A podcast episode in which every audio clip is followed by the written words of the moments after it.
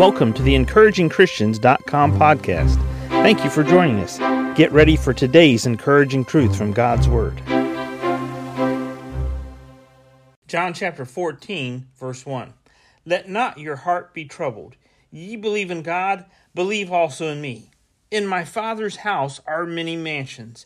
If it were not so, I would have told you, I go to prepare a place for you. And if I go and prepare a place for you, I will come again and receive you unto myself, that where I am, there ye may be also. As we look at this passage of Scripture, the context of Jesus talking to his disciples, it's the evening there around the, the Last Supper at that table that they were celebrating the Passover there. They're having the Last Supper, they're having the Lord's Supper together, and Jesus is talking to his disciples. He knows what's about to happen. They do not. They may have an inkling, they may have an idea that something's up because there's a lot of turmoil there with all of the religious leaders and the Roman leaders, but they don't know exactly what Jesus knows. And what Jesus says to them is don't let yourself get worried. If you believe in God, believe also in me in and he says this in present tense at the time. So we know that it's still true today 2000 years later in my father's house are many mansions. If it were not so i would have told you i go to prepare a place for you.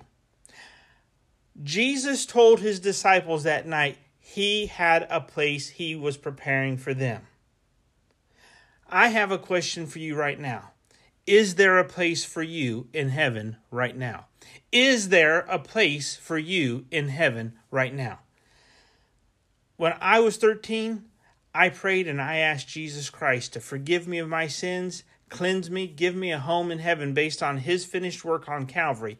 Jesus paid the price for my sins, something I couldn't do for myself. And he gave me the right, because of what he did, to be called God's child, to have my name written in the Lamb's book of life, to have the Holy Spirit come in and quicken my dead spirit and give me eternal life and seal me unto the day of redemption and prepare a place in heaven for me. When I was 13, that's almost 40 years ago, God prepared a place for me. Is there a place for you? My wife and I, we've served the Lord in ministry many years.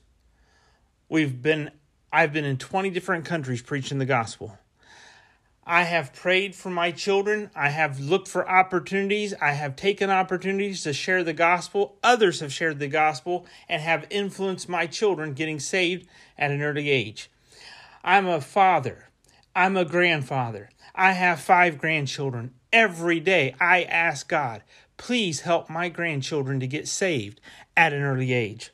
I want there to be a place for each of my five grandchildren in heaven. I want there to be a place in heaven for you.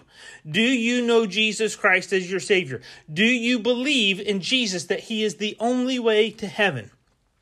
Do you understand and agree with God's word that you, my friend, are a sinner. You have sinned. You have committed sins. You've committed trespasses against God's law. You have committed iniquity, which is willful transgression against God's law. And because of your sin, you deserve to be separated from God forever in the place of punishment and torment a place called hell or the lake of fire.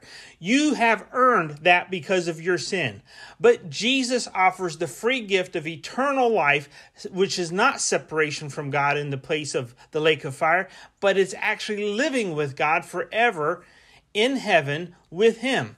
Like he said to his disciples, I go to prepare a place for you. Is there a place for you in heaven? Have you ever been born again? Have you ever received Jesus Christ as your Savior? I tell you today, my friend, if you've never prayed and received Christ as your Savior, it's as simple as believing in your heart that Jesus paid for all of your sins. He died, He was buried, and He rose again the third day, conquering sin, death, and hell on your behalf. And you express this to Him through prayer. It's as simple as praying Dear God, I am a sinner. I don't deserve heaven. Jesus paid for my sins on the cross. Please forgive me and give me the gift of eternal life. If you prayed that today, my friends, please write to us at encouragingchristians at gmail.com. Please reach out to us. Please let us know. We want to be able to pray for you and encourage you as a new believer in Christ. Thank you for listening to today's podcast for encouragingchristians.com. I don't know if today's your first day or if you've been listening to it for a while. But I would like to encourage you if you would pray about making a donation to the encouragingchristians.com ministry.